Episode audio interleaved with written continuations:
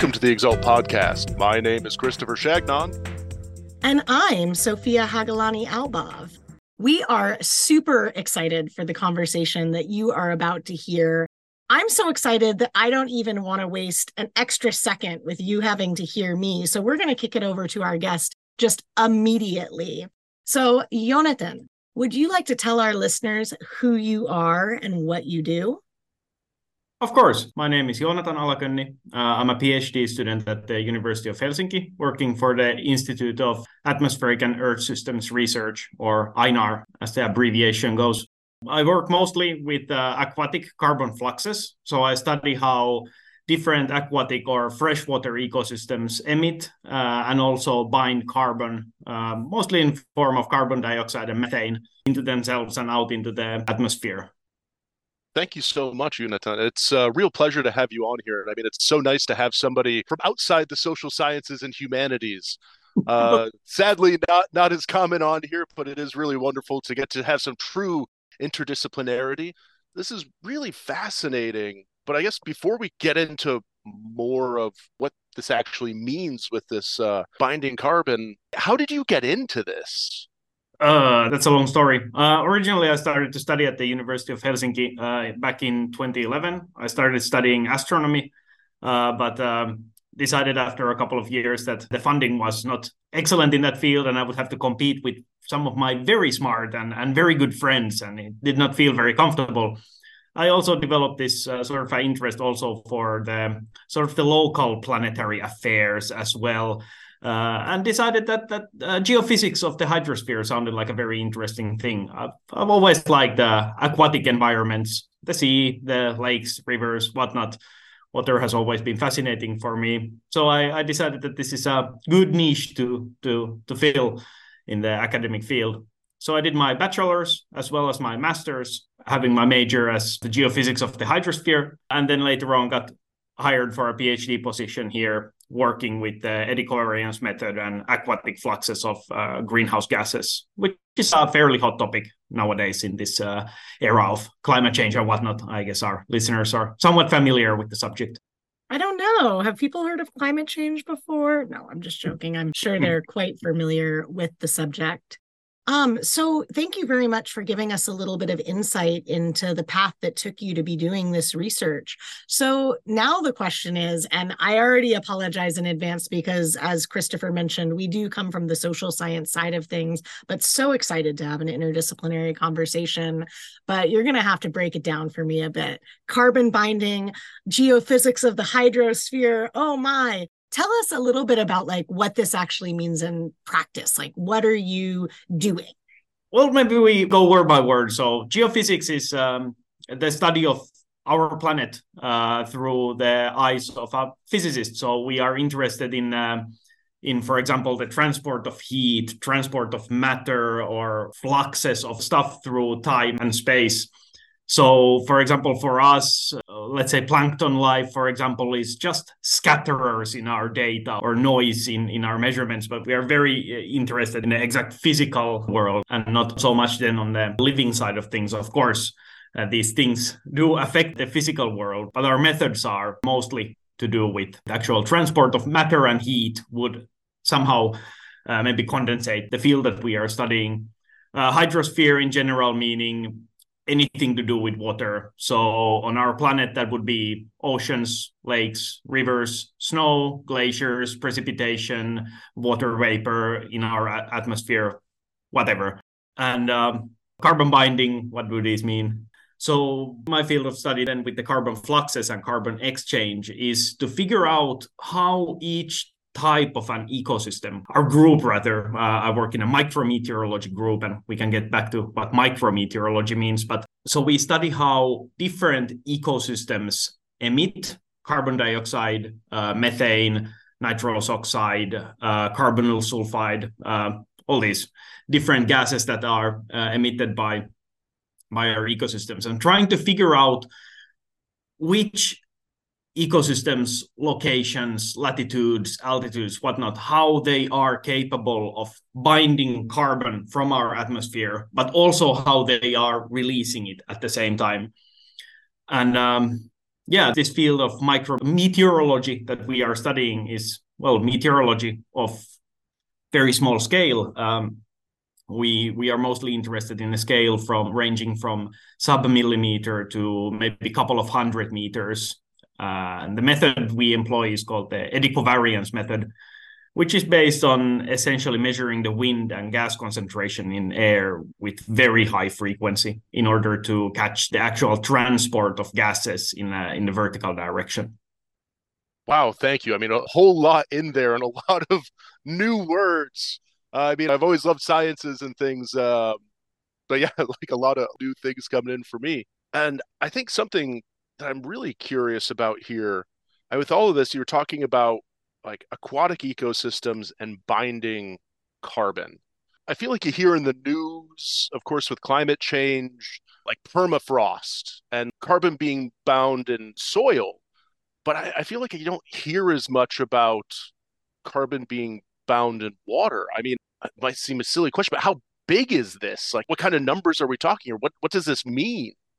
Per square meter, the numbers are not that big. Uh, but since, for example, we here in the boreal zone or in the subarctic, lakes and rivers form a major part of the whole surface area. Uh, so thus they become very uh, major part of it as well, of course. Um, how do they do this? Well, mostly there's always there's always some plant life in water. Essentially, any body of water on our planet will contain some form of life capable of photosynthesis. Uh, so they are capable of uh, binding carbon from the atmosphere into their bodies.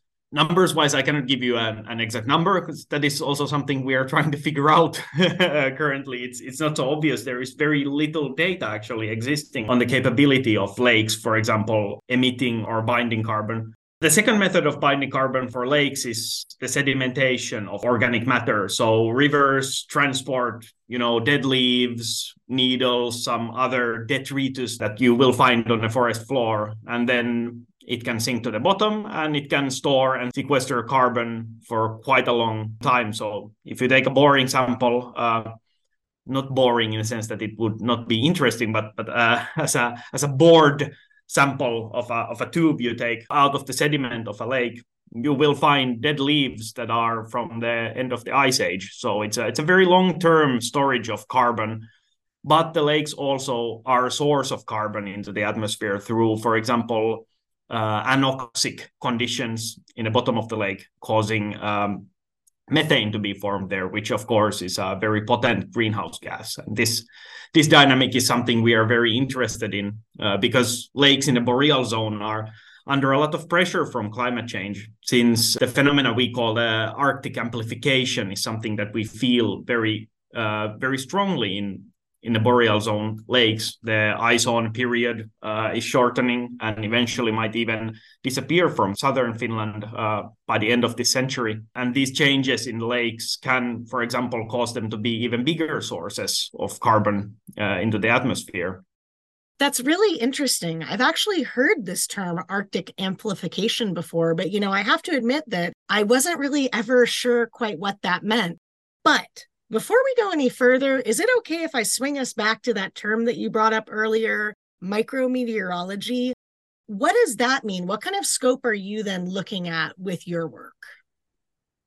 Oh, I'm, I'm happy to answer. Um, so meteorology in general, as usually public knows it, is is you know what you get after the news broadcast, and and they they uh, predicting the tomorrow's weather and then you get disappointed by the by the false predictions because you get a shower of rain instead of sunshine whatever. That is usually called uh, synoptic meteorology. So they are talking of scales from let's say 10 kilometers to some thousands of kilometers in distance. Then there are phenomena that are called uh, mesoscale uh, meteorology uh, that would be from let's say hundreds of meters to about 10 kilometers. So for example um, like uh, whirlwinds and, and whatnot can be in, in that scale of, of phenomena. But in micrometeorology, we go beyond that into the smaller scale. Uh, so essentially, we are interested in eddies or whirls in air. Uh, when we are close to, to the surface of Earth, wind is interacting with the surface because there is friction between the two. This means that wind that higher up in the atmosphere follows very nice, uh, smooth uh, trajectories uh, where two particles of air or, or parcels of air do not cross each other. The flow is laminar, as we call it. It is smooth. But close to the surface, due to the friction, uh, we have turbulence. So the wind becomes more chaotic, uh, full of eddies or, or small whirls, and and and the scale of these these these whirls or uh, is is from the scale of you know sub millimeter to maybe tops 100 200 meters. So we study then at the core of our our method which we call the eddy covariance or ec for for short but uh, is that we measure all the three components of wind. So sort of x y and z component of wind uh, 10 times per second which is enough for us to start to resolve actually separate individual eddies in the air uh, and at the same time 10 times a second, we also measure the gas concentrations in air. For example, in my studies, that would be CO2 and methane. And by calculating what is the concentration of these gases when the world is transporting air up, but then also conversely, what's the concentration when the wind direction is predominantly sort of down so by studying the vertical wind, we can calculate how much matter is being transported into each direction. So for example, if the surface is binding CO2 into itself, for example, through photosynthesis, uh, then we see that on average there is more movement of CO2 towards the surface. And of course, the opposite is true if the surface is emitting such gases. So essentially, I'm you could say that I'm studying uh, about a couple of cubic centimeters of air above a lake. But since the the field of the wind uh, is more or less on average uniform over a lake that I would be studying, uh, we can assume a footprint area uh, where where these conditions that we measure inside the small volume of the anemometer, the, the wind measurement device, uh, we can apply that for an area that would be depending on the weather conditions some tens of meters to some hundreds of meters in distance. And we can make average values then for about half an hour time scale for the lake and how it is emitting. So we see daily variation in there. We see how different weather patterns uh, affect it how uh, different thermal conditions in the lake are affecting the fluxes of gases out from there. So yeah essentially in short, I'm studying very small whirls of air above lakes. I like it. And then a really quick follow up on that. And I hope that any natural scientists listening aren't like laughing at me right now. But like, if you're studying a few square centimeters above a lake, like, how do you choose which ones? Is it only one per lake? Is it many per lake? Like, is it near the shore? Is it in the center? Is it both? Ooh, how does it come together? Well, that's actually a very good question. I think one could say it's a it's a philosophical question of what is representative, anyways. Um, and this is one question that we are working on. It's a weakness of the method is that we are bound to a, a point measurement, essentially.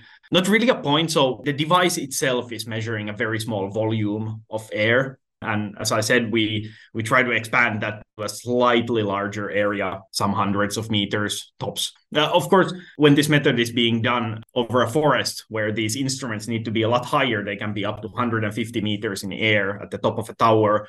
So then we get square kilometers of area. But over a lake, we usually measure from a two meter height. So the footprint, the source area is quite small.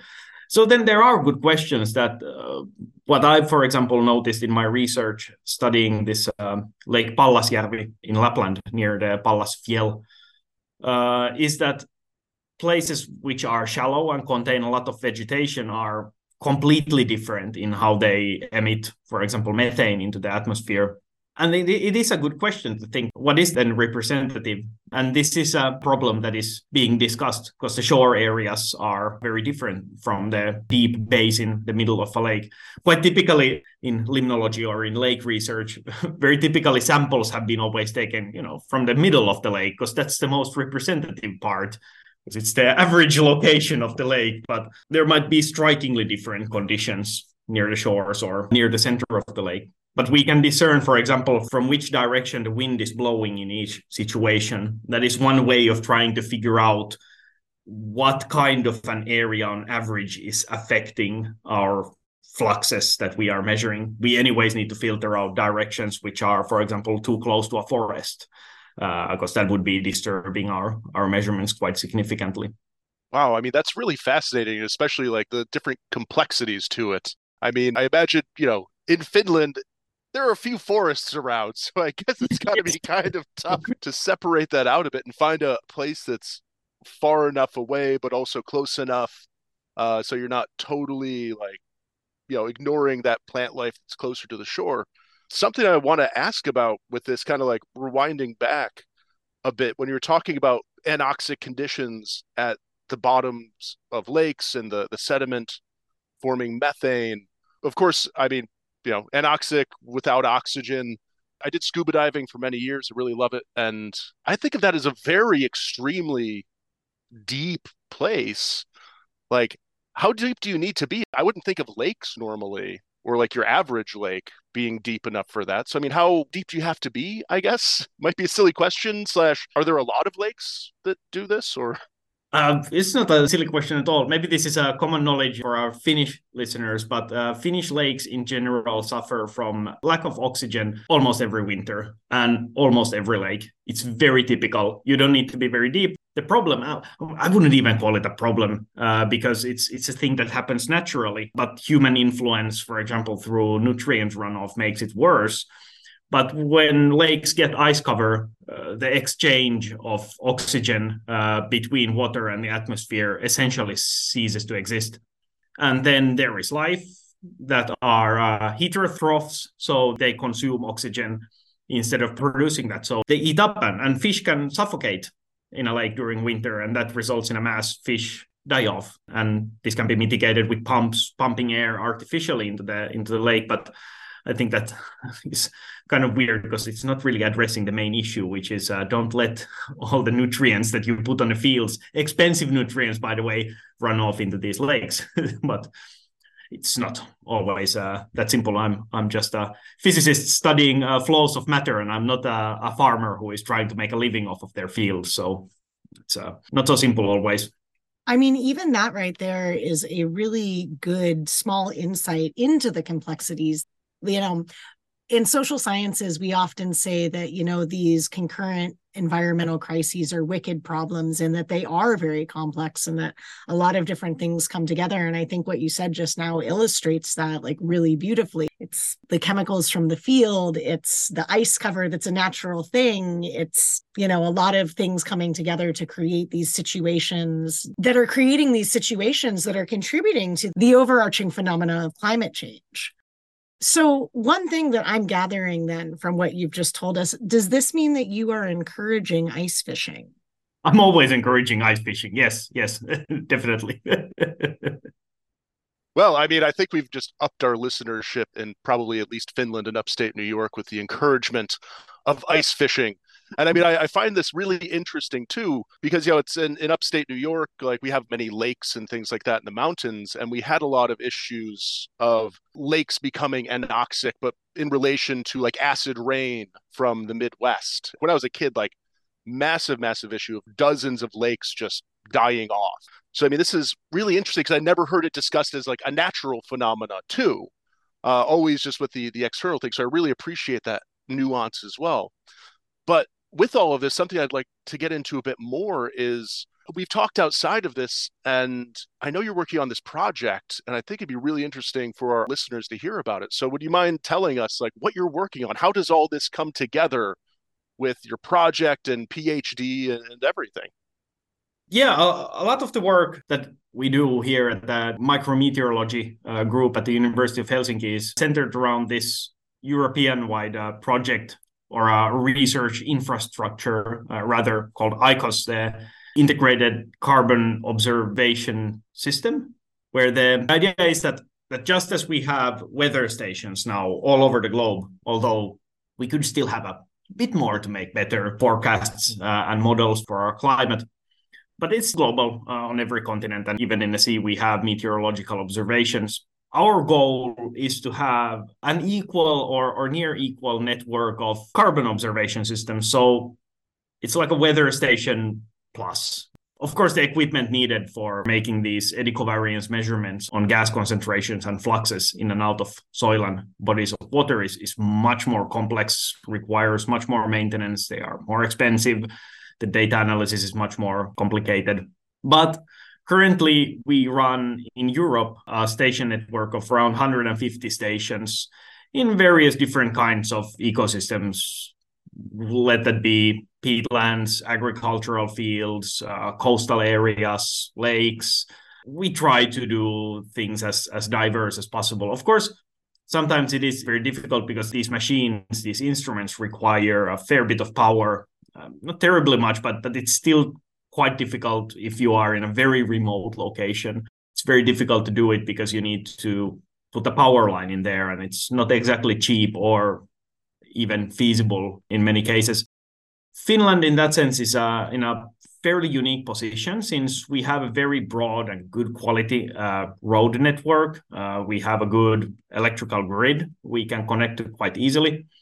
So we have these ecosystems that otherwise would be very remote in, in many other places of the world, uh, fairly close by to population centers that provide us with enough services that we can run these kinds of measurements. But in the end, what ICOS aims to do is to create indeed this network that we would have a holistic understanding of the exchange of carbon mostly CO2 and methane, but other gases as well through our ecosystems. We, we essentially only have very good guesses and approximations on, on how much, for example, a forest is able to, to sequester carbon out of the atmosphere. And we have only had the technology to really, truly, on an ecosystem scale, try to measure this for a little over 20 years, let's say 25 years, there has been routine, continuous measurements of such variables. So this is all a very fresh science still, but but we are a fair bit into the process at this point, having a, a station network of around 150 and adding new ones every year.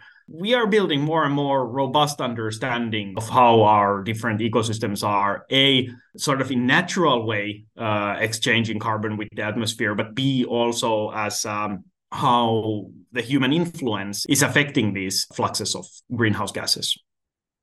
I really appreciate this insight into the larger project. So, what does your day to day work actually look like? Which facet of this are you investigating? Uh, I mostly work with the data processing from our southern Finland lake site, uh, which is called Lake Kuivajärvi. Very imaginative name for a lake, for so a, a dry lake. Uh, I can assure you, it is not a dry lake. It definitely has some water in it. So I don't know where this creative name comes from, but it is a little bit north from Tampere. We have a, a forest uh, measurement site in there as well. Uh, I think that Lake Kuivajärvi might be the most instrumented lake uh, in Finland and one of the most instrumented lakes in, in the whole world. Uh, so I am taking care of part of the uh, data processing. So the eddy covariance method produces a lot of numbers and those need to be crunched uh, by someone. We have specialized software for it, uh, but it still requires some manual work to go through. So, for example, that is uh, what I'm working on. Also, as we have now accumulated a fairly long time series from this lake on, on carbon fluxes, but also the thermal stratification, the gas concentrations in water, the turbidity or the, the clarity uh, of the water, whatnot. We have plenty of data from there. I am also writing these articles sort of on the longer term changes that we can observe in the lake and how it behaves from day to day, season to season, year to year, trying to build some kind of a um, picture on, on how lakes, for example, in, in, a, in a boreal zone would in general function. That lake is a fairly typical example of a forest lake, a lake in the middle of a managed forest fairly dark water, not extremely deep, but not exactly shallow uh, either. So, and not, not the smallest one, but also not a huge like it's, it's super typical in, in in in many ways. So in, in that sense, also uh, maybe one could say quite quite boring, but also it's representative, I would say. So that would be my my day to day work on on these longer term projects. Or I wouldn't or call, calling ICOS, for example, a project is sort of a diminutive for it. Uh, it's it's actually a research infrastructure that is that is running currently. We also have some shorter term projects that we are working on currently. So this other project I was working on over the summer, doing some field work, was um, this river campaign on River Tenojoki uh, in Finnish Lapland, uh, also partially Norwegian Lapland, uh, which is part of this European Union funded Green Feedback uh, project, where the idea is to figure out the human effects on, well, both vertical but also lateral carbon fluxes. So, how carbon is transported from one ecosystem to another. For example, how water is running off and discharging through the forest floor into rivers and what kind of gases or, or, chemicals or other properties it is carrying with itself out into the sea finally when it discharges out. And this is also something that is a fairly little understood thing. It is quite rare that we have been doing, or that anyone for that matter has been doing river measurements of carbon fluxes again uh, uh, especially in this in these uh, northern uh, arctic and subarctic regions because usually these places are just so far off and, and so difficult to reach that it just logistics wise becomes very complicated but in Finland, River Tenojoki, although it has essentially zero agriculture or, industrial activity within its catchment area, it still has a road that goes next to it for kilometers and kilometers and we were able to deploy a boat uh, and and make some measurements in the river which in many other places of the world like comparative ecosystems can be found in alaska northern canada uh, the remote places of Siberia, they are not exactly known for their accessibility, even with if you have a helicopter in use. So Finland and Nordic countries in general are fairly special in this sense that we have, um, well, of course, we have human influence, but but that we have some, at least a resemblance of infrastructure uh, near these far off places. So, but why we chose River Tenojoki for our research was that indeed because it is so little impacted by human activity like agriculture or industry or uh, hydropower that it is a good example of a river in high latitudes that is essentially in natural state. And what we were measuring there was that it hardly emits anything in regards to greenhouse gases. It's a, it's a small source uh, data processing is still not quite ready, but preliminarily it shows that it's like we can barely detect a flux of greenhouse gases out there. It is there, but it is it is very small. This goes into stark contrast with other rivers that are bound by dams and hydropower plants in, for example, in Finnish Lapland, uh, where these large artificial lakes or reservoirs are created for the needs of the hydropower plant. And those lakes cover a large area of land that was previously peatland and forest. So there is a lot of biomass under the water, which is subjected to anoxic conditions, which results in the production of methane. So, for example, these lakes, when the river has been turned into a lake, it changes from very small source of greenhouse gases and actually the, the forest and the peatland are, are sinks for these things it turns it into a source of uh, a rather significant source of methane. So, yeah, hydropower, even in high latitudes, is not exactly free of greenhouse gas emissions, although people marketing these things might want you to think otherwise. Wow, I mean, this is really, really fascinating and, and striking. I mean, this could be a thing of coming from the social sciences. You know, usually when talking critically of hydropower, though, it's around the sort of destruction and changes that happen around the immediate creation. But you know, you kind of I don't know, maybe it's again, maybe it's just social sciences, maybe it's the way it's projected in popular media. But usually think like, all right, once this is there, you know, this is helping, you know, have quote unquote green energy and there's not carbon coming from this or being sequestered. This is a positive thing once it's done.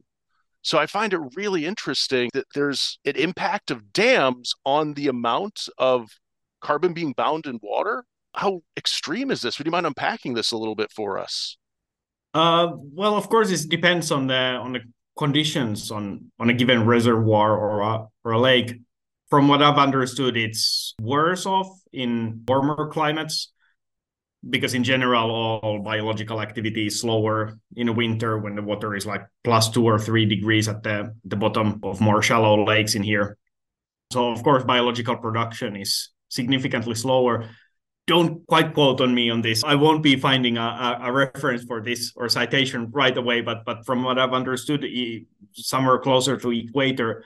Hydropower can be as emissive in regards to greenhouse gases as is producing electricity with diesel generators, or we are speaking of similar range of numbers. So it's definitely not free of greenhouse gas emissions. It's just indirect. Of course, the turbines and the generators are producing it, but it's it's the other paraphernalia that you need for for hydropower plants like like the reservoirs and the, the biomass that is trapped under there but this is true also for for uh, other forms of carbon binding. So uh, a very hot topic recently, which I'm not a specialist on, but but still uh, is quite quite close to my field, is is this concept of blue carbon. So so the sea and the ocean actually is a very potent sequesterer of of carbon and and humankind has done a terrible job at, at, at managing these blue carbon uh, sequestration places, for example, with bottom trawling or drilling oil and gas on these uh, shallow continental shelves, where a lot of biological activity and especially photosynthesis and, and, and binding of carbon happens. We have destroyed large parts of these natural uh, carbon binders, so it's a it's a double whammy. So we emit the stuff, but we also destroy very effectively the places that could potentially be very good sequestrers. And, and one thing that is a very controversial topic nowadays is that in Europe in general, companies and governments are planning for huge uh, wind power farms by the coastal areas in Europe. And it's not at all obvious what the effect of these plants, these huge towers and turbines will be on the ability of the seafloor to be a sequesterer for blue carbon. And it might be of course, these are just models at this point because measuring these things is actually incredibly complicated and, and sometimes not even allowed because it is so dangerous. But models sometimes predict that building such a huge wind farm in a continental shelf near Europe can turn a huge swath of the ocean floor from a carbon sink to a carbon source. And it might be per square meter, again, something measly small, but but we are talking of massive surface areas. And, and the mast, the turbine mast, is itself it looks like it's just a you know you put a matchstick on the on the sea and how much can it affect but the amount of turbulence it creates in the wake of it when um, ocean currents are moving past these farms it changes the physical conditions in the water quite significantly. And for example causes deposition of sediment over marine plants which essentially destroys them and, and destroys their ability to sequester carbon. So when we are being marketed these methods of production for energy that are carbon neutral or or or zero C energy, whatever, they hardly ever are because we are affecting our, our environment in such a massive scale that, that that the repercussions are hard to predict without hard data wow you know i've heard about some of the things that can come along as like negative uh, externalities with these kind of projects but i hadn't specifically heard about this before. Is perhaps this one of like the false promises of green transition? There might be a difference between false promises and not having enough information uh, and and just being ignorant on the big scale. We have the mindset now in in Europe that we really want to succeed in the green transition, and it feels like we have all the technologies that we we have right now, but it is always when we are talking of such huge scale of things that things become very very complicated. And for example our climate system is notoriously known for its very complex internal network of connections within there. Uh, i always like to uh, compare it to do you know how at the amusement parks you always have those games where you pull a string and then there is a, a little toy at the end and you you win that prize climate system is like that, but you have like 20 of these games interconnected to each other. So you never know that when you pull one rope, what effect it will have down the line in a, in a larger system. So this is why I think it is absolutely crucial that we have current real-time true standardized information on the effects that changes in our environment have on fluxes of greenhouse gases into the atmosphere. All these things are interconnected, and, and we cannot escape the truth. And, and building good models that we can forecast uh, into the future, it is crucial for these models that we have good information. And this is a large part of what our uh, group here at University of Helsinki is trying to figure out how these ecosystems work what are the strings that are being pulled and can we maybe even create experiments where we artificially pull a little string and try to figure out how it affects these down the line and there has been decades of work uh, involved in this already that we have built this uh, large network of measurement stations for for these fluxes uh, that we now only recently have had the technology but immediately started to construct this uh, larger image of it and figuring out the need for this. And of course, the recognition that ICOS, for example, has had from the European Union scale really proves that we are on the right track uh, with what we are doing currently. Absolutely. And I mean, thank you. Like, I mean, thank you for sharing that. Thank you and everyone for doing the work that you're doing. I mean, it's shocking. I mean, to me, every time hearing this, like, I, I know it's speculative, but the idea that like hydropower near the equator even the fact that like even if it's speculative the idea that it could even be remotely close to diesel power generation is shocking and i know too like you know we, we don't want to get too far into the speculative but even with the green transition stuff you see corporations like kind of ignoring these sorts of wicked problems and how interconnected things are to try to push for things. I mean, I, I remember uh, probably months ago seeing an article popping up from The Economist, I think. I always like to follow them to see what the neoliberals are saying about stuff. And uh, it was an op ed from somebody who was just like, oh, you know, don't worry about what the left is saying about strip mining on the ocean floor to get like lithium and stuff. It's probably not going to be as bad as they're doomsaying, and we really need to get this green transition done. I mean, that's that's more of an aside, but I mean, this is just you know, again, such a powerful, fascinating thing to hear. I mean, even as people doing PhDs in social sciences related to environmental things, we don't even hear about this, and it's so important to get this out there because I think that it's important to be able to push back on this, you know, green transition will save everything narrative uh, that, that's out there. Not saying that we shouldn't be transitioning away from fossil fuels and stuff, but you know, people need to understand the nuance and that there are impacts and it's not just a all right well we built a wind farm in the coast and we're good now forever i know that's that's a bit of a bit of an aside but but I, I definitely understand this and i want to make clear that i am now speaking of my my personal opinion but i think it becomes very complicated when we try to solve the problem for example of our energy production with the green transition without the possibility of actually decreasing our consumption. That that is completely out of discussion. That would be a political suicide for any party to try to discuss that we would actually decrease the consumption of energy and goods and things we need strip mine from from the mountaintops or or whatever that this is is just completely out of discussion essentially. And uh, i think we are leaving the easiest the, the most obvious solution out of what we could consider as a as a green transition.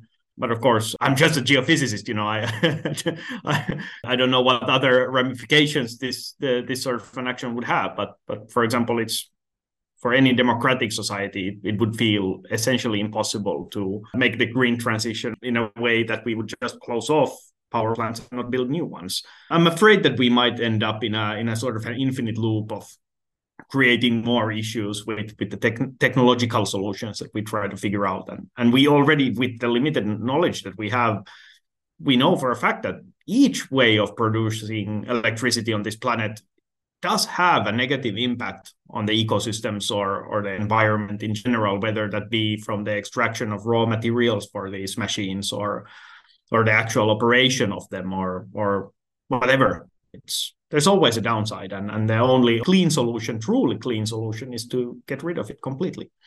Absolutely. I mean with all this i i always think of uh old episode of the simpsons where I think it was like you know the city was overrun by snakes, and so like to get rid of the snakes, they brought in like some type of I think like bird or something like that that feeds on the snakes that are running out of control. And then Lisa's like, "What's going to happen with the birds? Go out of control." oh, we're going to bring in a bunch of gorillas that eat birds. What happens when the gorillas go out of control? What's the beauty part? They just freeze to death in the winter. exactly. but I digress. Thank you so much. I mean, this is this has been really so fascinating. I mean, it's been a real blind spot for us not having many or possibly you might even be the first natural scientist we've had on here. And I mean, we could keep picking your brain for ages, but we've taken up a bunch of your time today. You've been so kind to come and speak with us.